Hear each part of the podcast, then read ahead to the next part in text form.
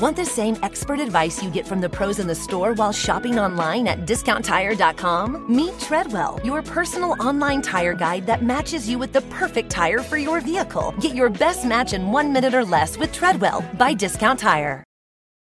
When it comes to listing your home for sale, everyone and their mom has advice. Oh, honey, who's going to want to buy this place? On a cul-de-sac? It's literally a dead end. But for professional advice, a RE/MAX agent actually knows best. Let's start with a neighborhood analysis.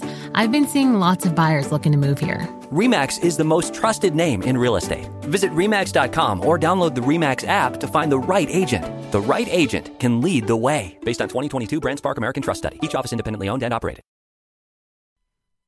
Episode 95 of the Aggressive Progressive Podcast. Trial starts this week. Going to be a wild one. Let's start the show. We are now the defenders of the stronghold of democracy and of equal opportunity.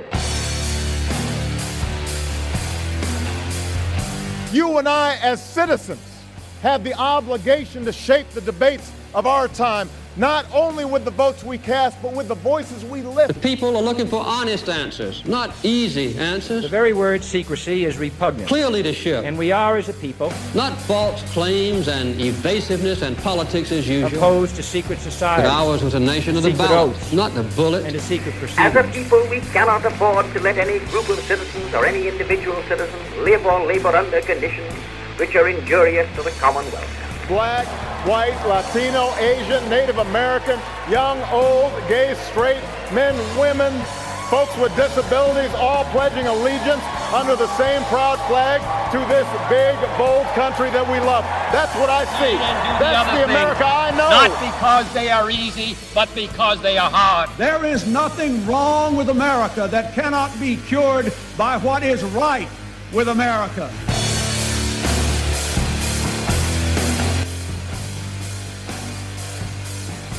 You know, one note on the Super Bowl.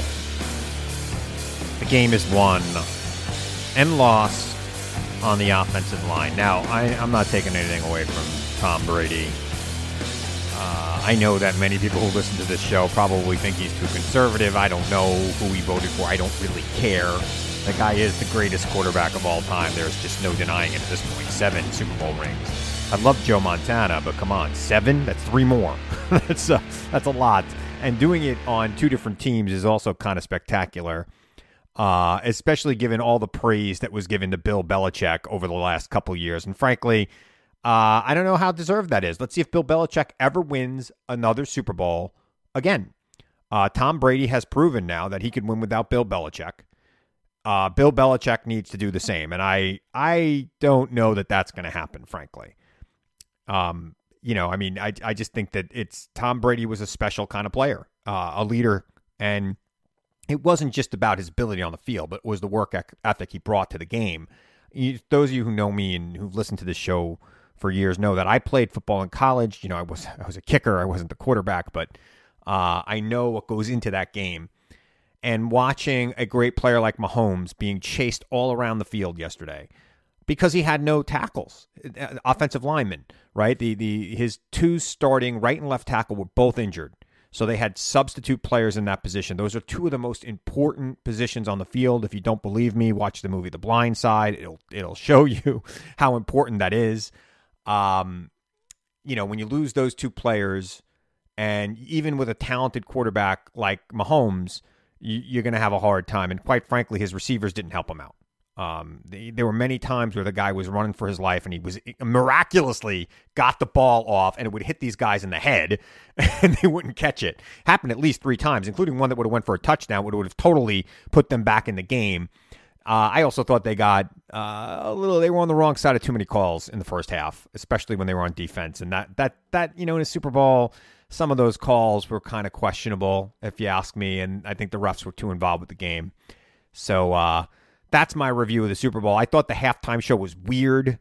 I've always thought The Weeknd was a little weird. I like that one song he has. I didn't understand. I mean, look, I get it. That wasn't for me. I'm a Gen Xer. It was for the millennials. I guess millennials love the guy. I just thought it was strange. I mean, I don't know what to make of it. Those guys had bandages on their head, but they kind of looked like jock straps. I don't know. And one last thing. I think that we can show the streakers. If somebody runs across the field, you know, it seemed to me to be a big event. This guy running across the field, he made it all the way to the goal line, end to end. The game was kind of boring at that point. Show it. So, you know, that's my review of the game itself. You know, I'm not going to take anything away from Tom Brady. I think Tom Brady's a great quarterback, one of the all-time great quarterbacks, probably the all-time great quarterback. I know there's a lot of debate. Is he the greatest athlete of all time? I don't know that he's the greatest athlete of all time. I don't know how you would judge that across sports. He is absolutely one of the greatest athletes of all time. One of the greatest team sport, probably. I mean, I would put him up there with Derek Jeter as far as a team sport leader. But I think the quarterback position is much more important than the shortstop on a baseball team. But Derek Jeter was just this intangible, this winner that changed. You know, it didn't just change the game. He brought like this work ethic that rubbed off on the entire team. And there is evidence for this with Tom Brady that you don't really get with Jeter, because Jeter was part of the Yankees. The Yankees were champions the entire time he was there. Tom Brady was with the Patriots organization, which wasn't a great organization. I mean, they'd had some minor success before he got there, but they were basically in the doldrums before he took over. He takes over as quarterback. They win 6 Super Bowls, and they go to 9 Super Bowls in his career. And now he goes to Tampa Bay, which was probably the worst team in the league last year, and he turns the whole thing around. They win the Super Bowl. I mean, you know, if that ain't evidence that this guy had an impact, not just on, you know, stepping into that role and being the, you know, a great quarterback in that role, but his work ethic rubbed off on the rest of the team, allowing them to rise to the level they rose to. And that's an amazing thing in sports. And I know that this isn't a sports show, and I'm looking at my clock here. I've already gone on for 5 minutes about the Super Bowl, but it's a major event. I'm dubious on why we needed to have 25,000 people there. I am, you know, worried that a lot of those parties that we saw on TV were just the tip of the iceberg. I'm sure there were a lot of Super Bowl parties. I, for one, did not have a Super Bowl party. I generally have 80 people at my house for Super Bowl Sunday. It's a party that my wife and I have thrown every year, with 2 exceptions. One, when my daughter was born. The Super Bowl immediately after when she was born. She was a December baby, and it's Super Bowl in January. You don't want to have 80 people in your house, 100 people in your house. And then once I actually had the fortune to go to a Super Bowl when the Giants played the Patriots back in 2012. And I went to that game, which the Giants beat Tom Brady.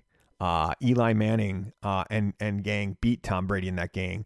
And one of the greatest things I ever did in my life. So I'm a huge fan of the sport. You know that.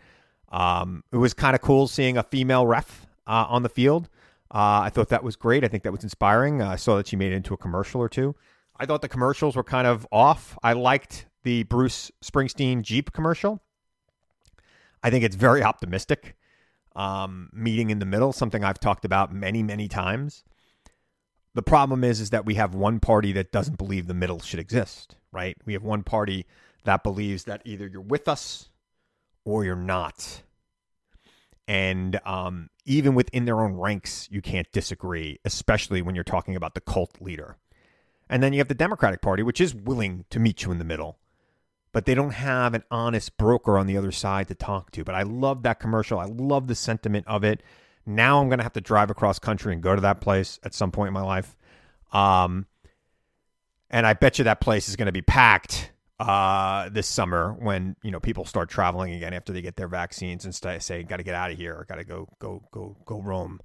So, but I thought that was an interesting commercial. I people are talking, bad about that Toyota commercial with the swimmer. I thought it was touching.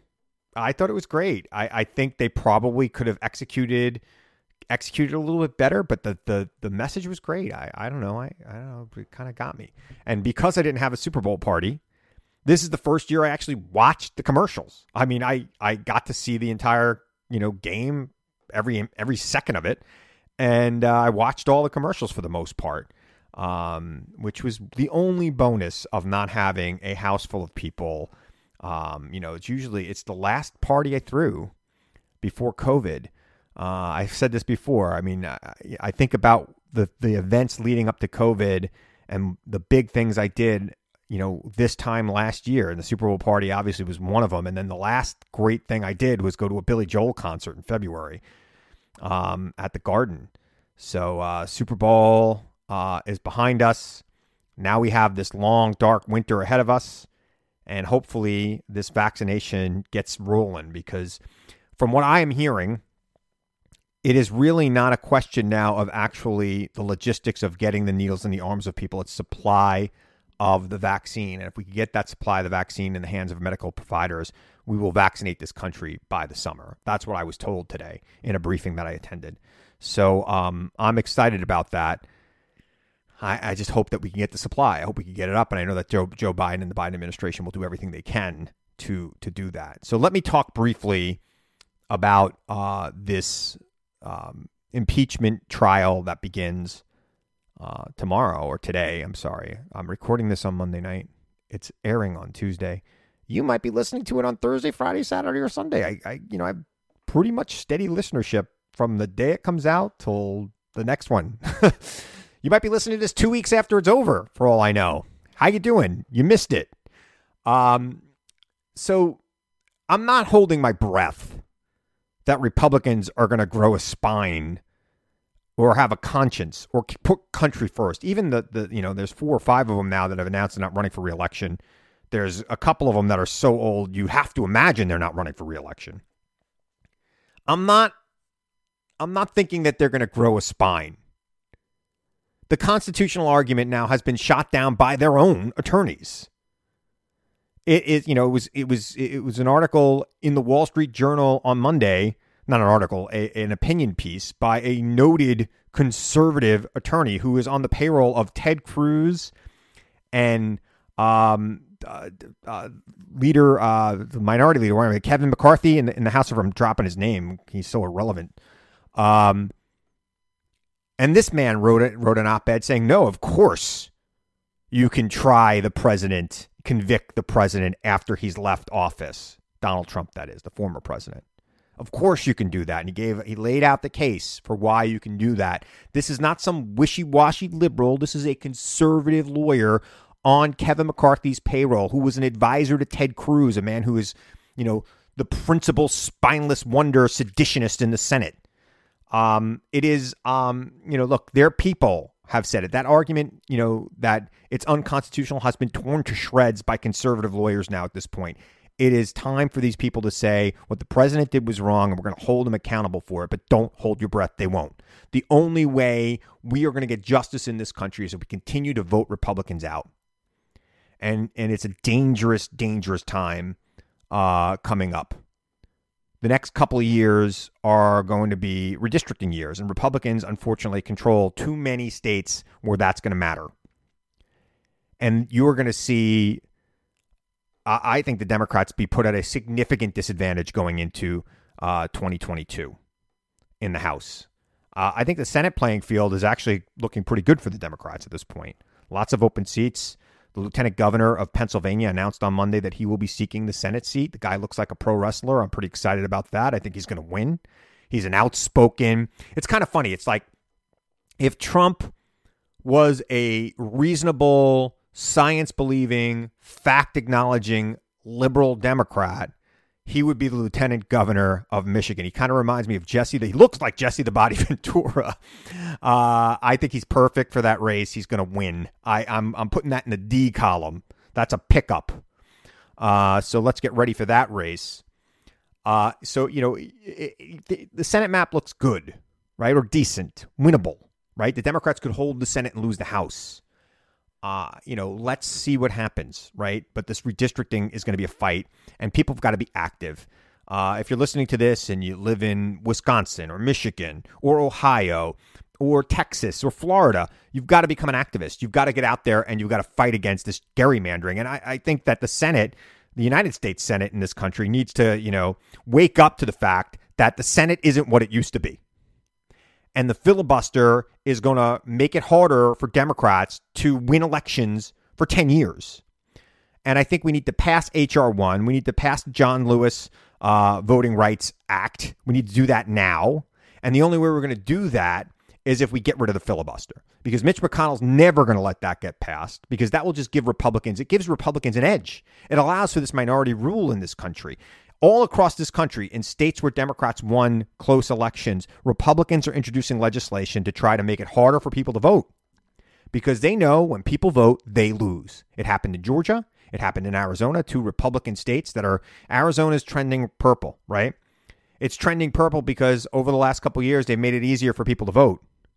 They're going to try to make it harder for people to vote now. They're also trying to make it so that, you know, the state legislature could just overturn the results of presidential elections if they want in the future. I don't think that's going to go anywhere, but they're trying.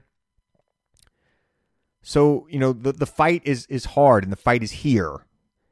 And we need to do everything we can to support that effort. So you have to be an activist. If you live in Florida, you live in California, you live in not California, Texas. California has a commission, right? They're going to lose a seat in the Congress, more than likely. They have a commission. And that commission makes the districts without any real gerrymandering involved. But in Florida, it's all gerrymandering all the time. They're picking up at least one, maybe two seats. Texas is picking up one, maybe two seats, all gerrymandering all the time. We've got to be activists. We've got to shine a bright light on what they're doing.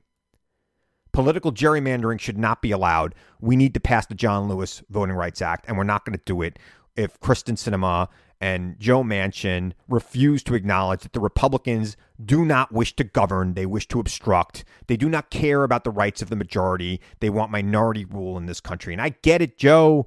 You said you'd keep it, but these people have gone too far. They're seditionists. And I think Kyrsten Sinema will come around.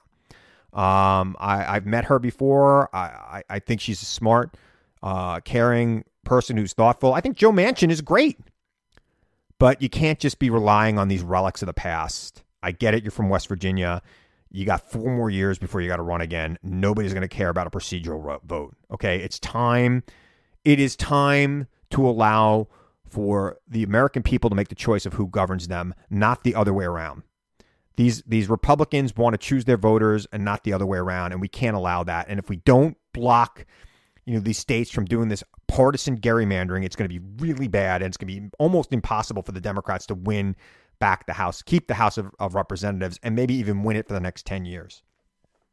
So Manchin, Sinema, anybody else out there that's kind of waffling on whether or not the filibuster. Look, maybe we don't eliminate the filibuster for everything. Maybe we decide that there's a rule that you can eliminate the filibuster on individual items, like the minimum wage, like the John Lewis Voting Rights Act.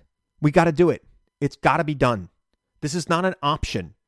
Okay, we have to figure out a way to do this before we lose the Senate or before we lose the House. We've got to do it. We've got to fix this system. It's broken.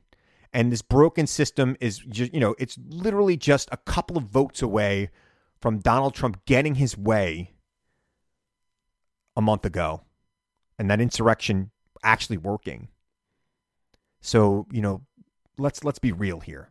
The Senate isn't what it used to be. It's not even what it was when I worked there, which wasn't even that long ago. It's not the same. You don't have people coming together and making deals. And I get it. There were 10 Republicans went to the White House last week, tried to make a deal. Maybe there'll be, you know, 5 or 6 of them that'll make deals here and there. But, you know, to get 10 of them is going to be very difficult. Even with these retirements that are happening, it's going to be very, very difficult to get 10 Republicans to agree on anything with the Democrats, especially things like voting rights, especially things like ending gerrymandering. So we need to get rid of the filibuster. And I say this every week. So big week. Every week's going to be a big week. You know, I don't want this trial to drag on because these Republicans have no spine and they won't convict him anyway.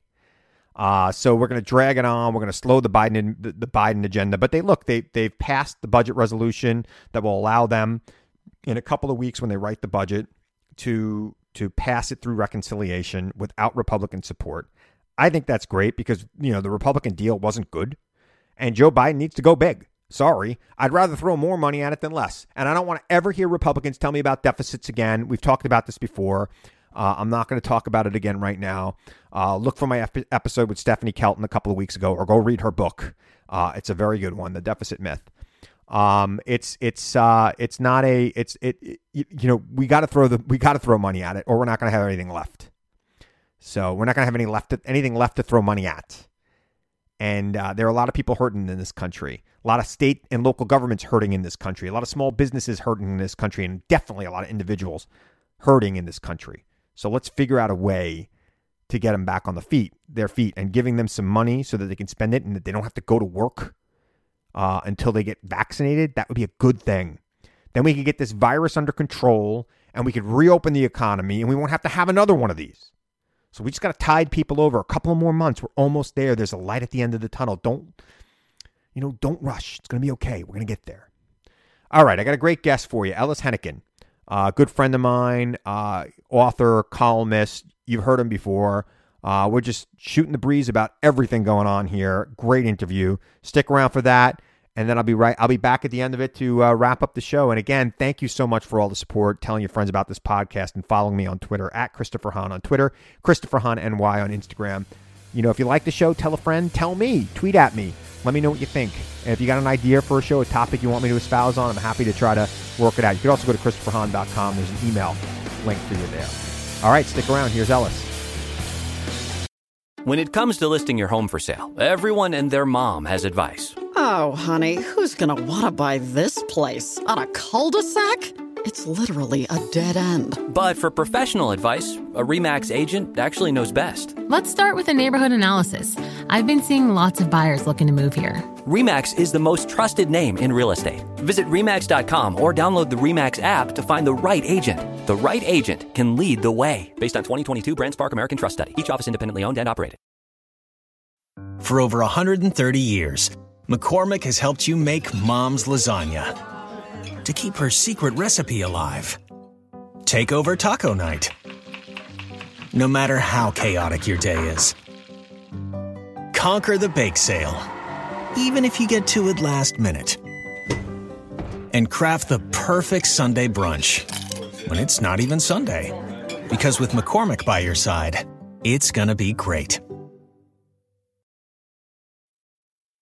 Joining me now, Ellis Henican is a nationally renowned author and columnist and political pundit you see all over the media, and he's a frequent guest of mine. Ellis, how you doing?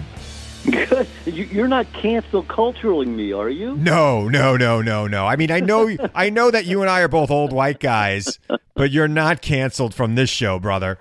I keep hearing about this cancel culture. Apparently what it means is no matter what you say, you can't be held responsible for. I mean, all but 11 Republicans today decided that Marjorie Taylor Greene would not be canceled, that they were going to stay with her no matter what. I think that if anybody should be canceled, it's her. Wrong or no?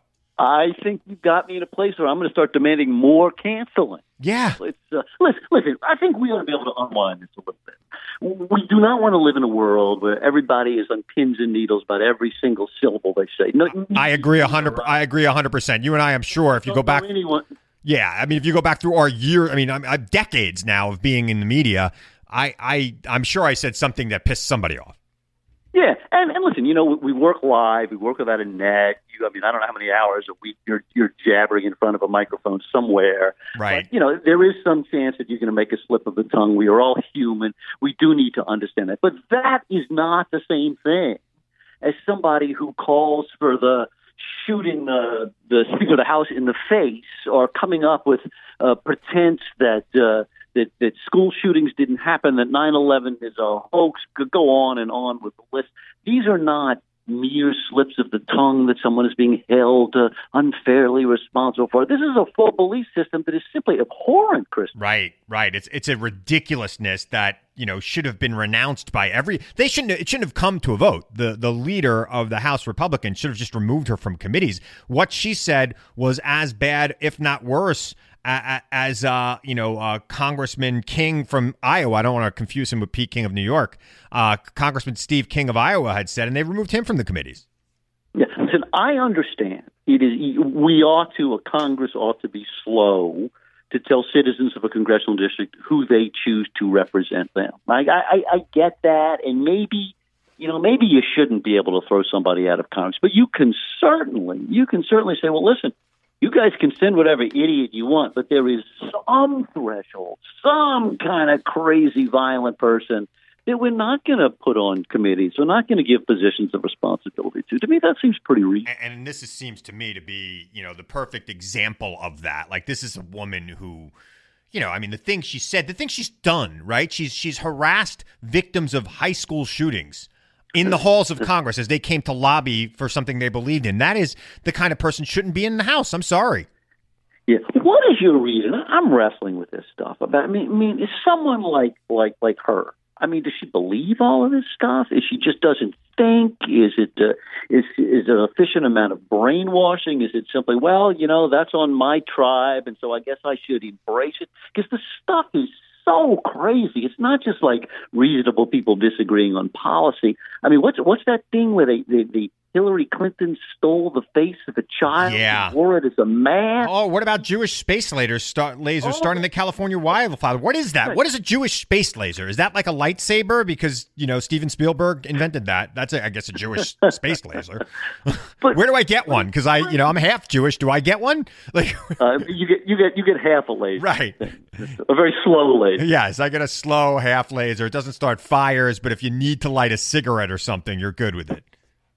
But it to me is an interesting question. I mean, listen, I understand diversity of views, but do people believe that really? I mean, that's bordering on mental illness.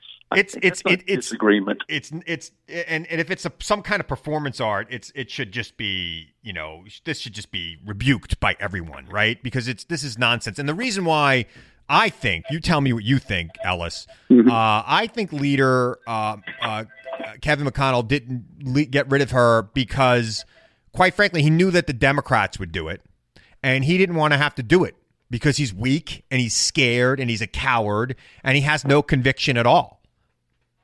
And there's an audience for it. McCarthy, I called him leader McConnell. Sorry, Kevin McCarthy. Sorry.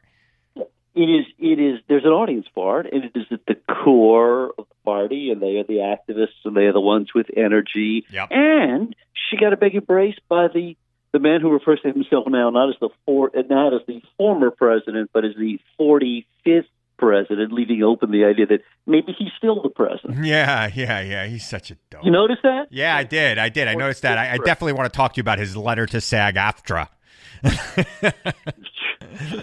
When I first read it, I'm like, this is a joke, right? This is like a comedy sketch that somebody's doing.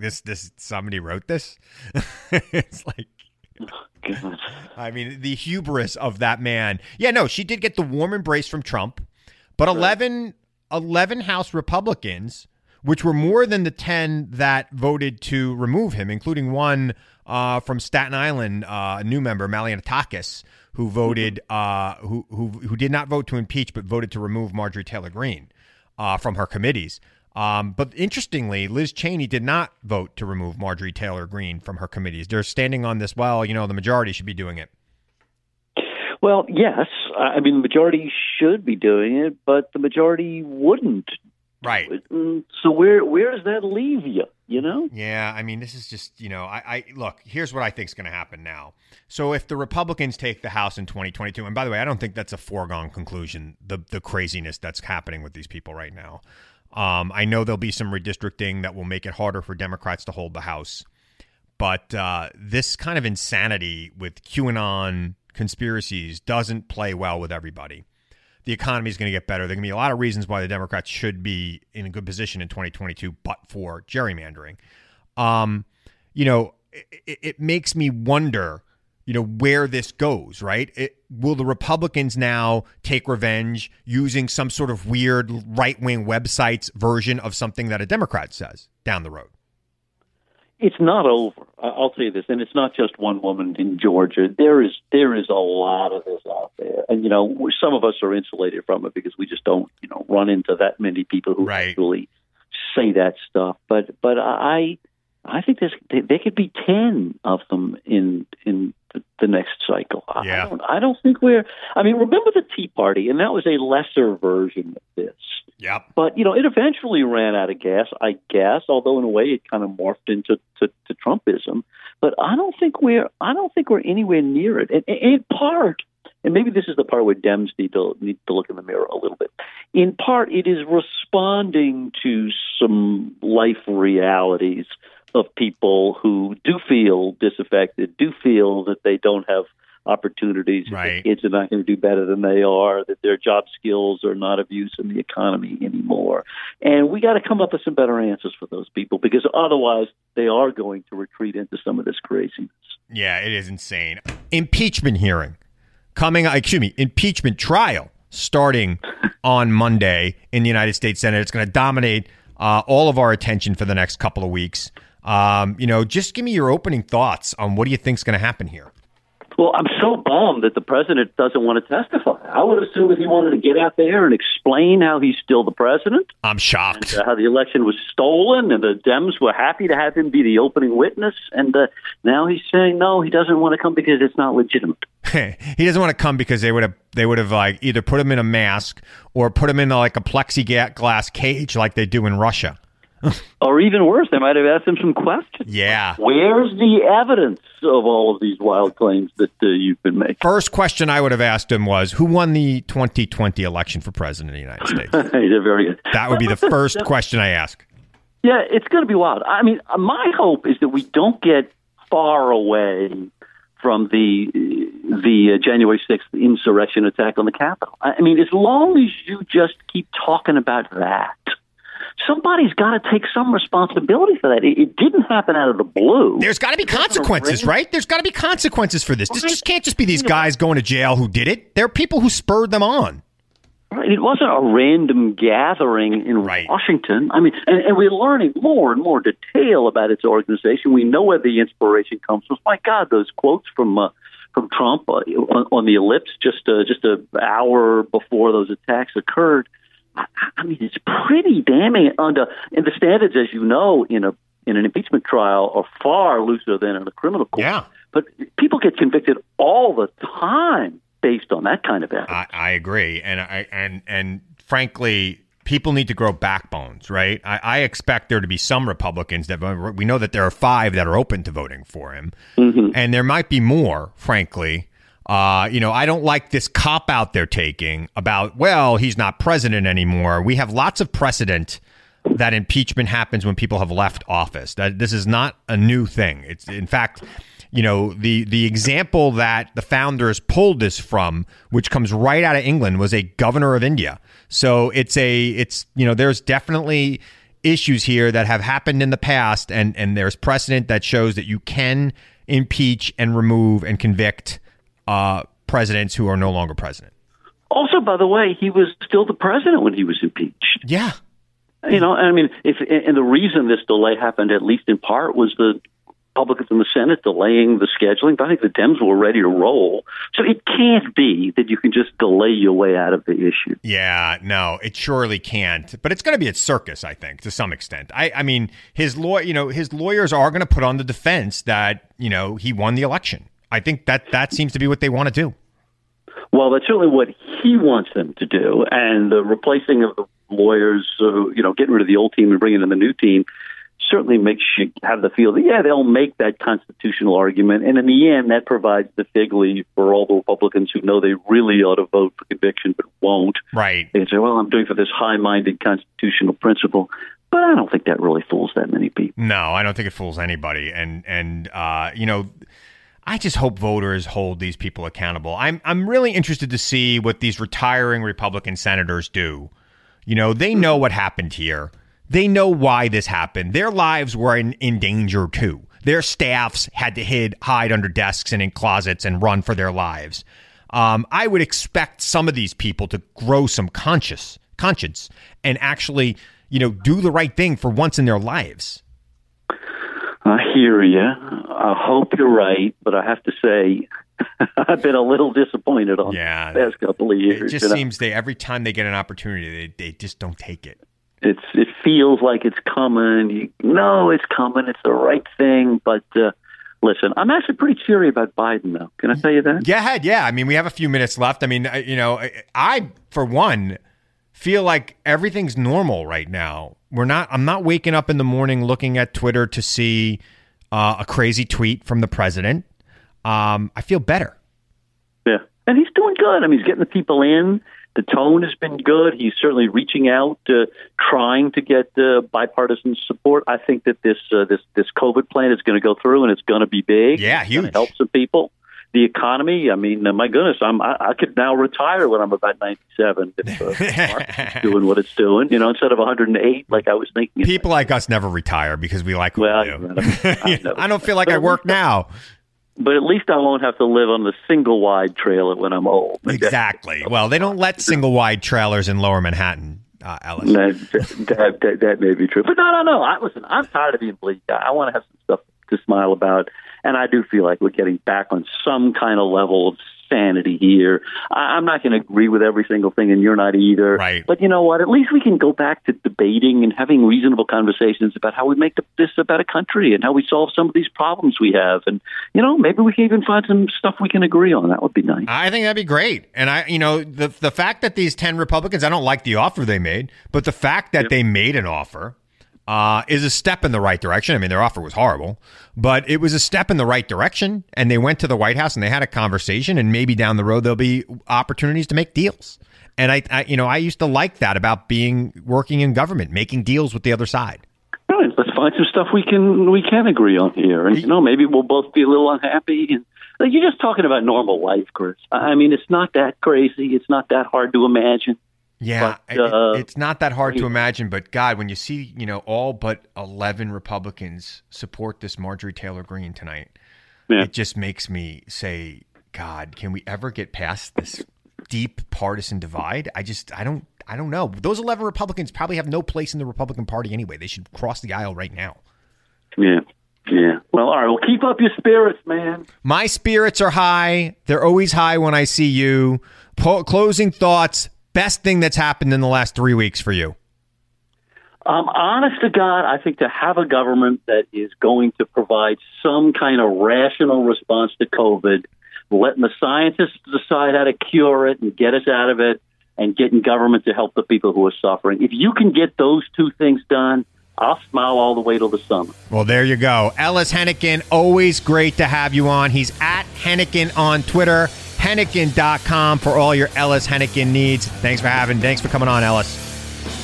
When it comes to listing your home for sale, everyone and their mom has advice. Oh, honey, who's going to want to buy this place? On a cul-de-sac? It's literally a dead end. But for professional advice, a RE/MAX agent actually knows best. Let's start with a neighborhood analysis.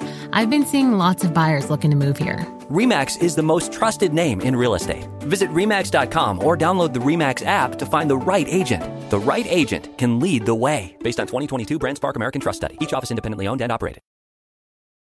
For over 130 years, McCormick has helped you make mom's lasagna to keep her secret recipe alive. Take over taco night. No matter how chaotic your day is. Conquer the bake sale, even if you get to it last minute.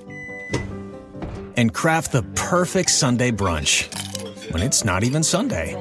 Because with McCormick by your side, it's gonna be great.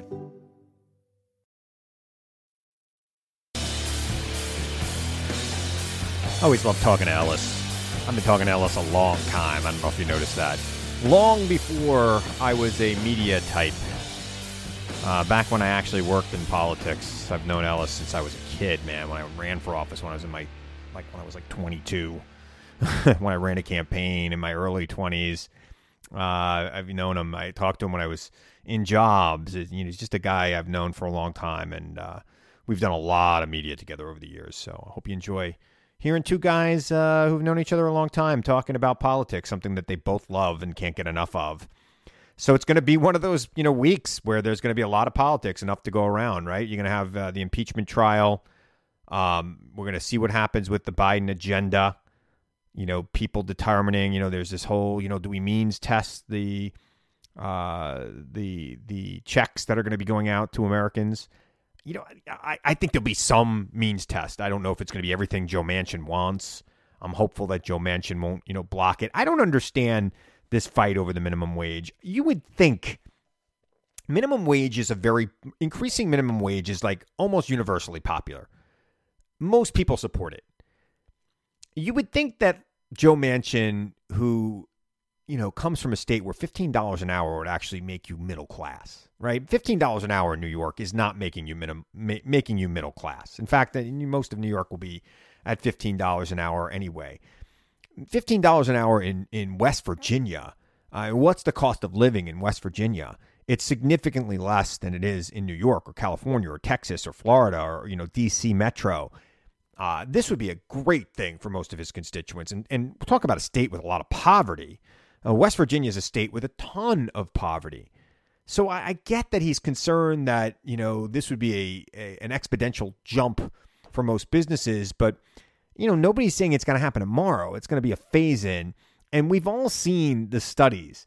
If wages had kept up with productivity, minimum wage would be in the 20s an hour. It'd be well over $20 an hour. So $15 doesn't seem to be enough for me. I think that people, if you work 40 hours a week, you should be able to afford a house and a car and a life for your family.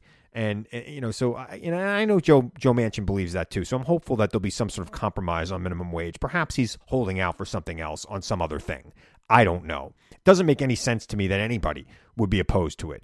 You know, I get that there are Republicans that think they're the Chamber of Commerce type Republicans that don't want to see workers get more wages. I've got news for those Republicans. That kind of Republicanism does not exist anymore, and you should just leave your party and start a new party, because the party you belong to is a cult of personality where the cult leader actually supports raising the minimum wage, right?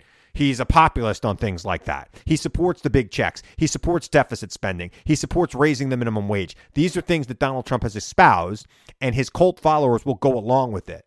Now, the only thing you really have to do to stay in the cult is pledge allegiance to their god, Donald Trump.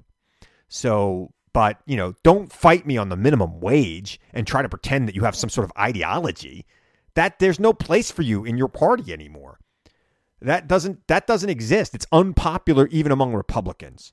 So I'm hopeful that we'll get past the minimum wage. We'll get past all these fights about, you know, means testing, the support that people would be getting during COVID relief. You know, let's figure it out. I'm all for those conversations. Don't be fooled. You know, the media will try to do a Dems in disarray kind of narrative about infighting within the party about these things.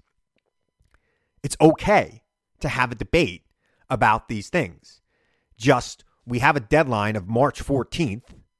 That's when people's aid runs out in this country, particularly unemployment benefits. And we've got to make sure we get it done by then. And I believe we will. We could have all the debates we want as long as we're voting before March 14th and getting it done, so people will not have to be worried about their, you know, putting food on their table in this country. Right? Worried about making their rent payment. Worried about, man, do I have to go out? You know, should I go and drive an Uber to make ends meet? I know I have health risks with COVID. I haven't gotten my shot yet. You know, we have to figure it out so that these people don't have to put themselves in these awkward situations. And I think, you know what? I'm confident we will. So you'll see the narratives, you'll see the stories, especially if you know, Politico, the New York Times, they love to run these Dems in disarray, infighting within the Democratic Party. Can Schumer hold the caucus together? Will Nancy Pelosi hold on? You'll see all of these stories in the next 3 weeks, and then there'll be a vote on like, I don't know, March 12th, and it'll pass with all of the Democrats supporting it in both chambers, both the House and the Senate. So get ready. That'll happen. All right, I think you've had enough of me for 1 week, a nice short and sweet pod. I really do appreciate all the support you've been giving me. Keep it up. I hope you enjoy it. Hope you enjoy the podcast. That's why I do it. I enjoy doing it. I hope you enjoy listening to it. And, you know, check out my radio show if you can, if you're in those markets in New York and Florida and Michigan and Wisconsin and Idaho and Texas. And I'm in a bunch of other places now, too. So check me out. At Christopher Hahn on Twitter, Christopher Hahn NY.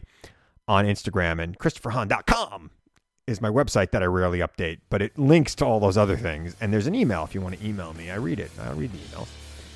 All right. I want to remind you now, as I always do, to seek the truth, question everyone and everything, even me. Seek the truth. You know, I know it's out there, and I know you'll find it if you look for it. And I'll be back here again next week to tell you the truth as I see it. I'm Chris Hahn. Thanks for listening to the Aggressive Progressive Podcast.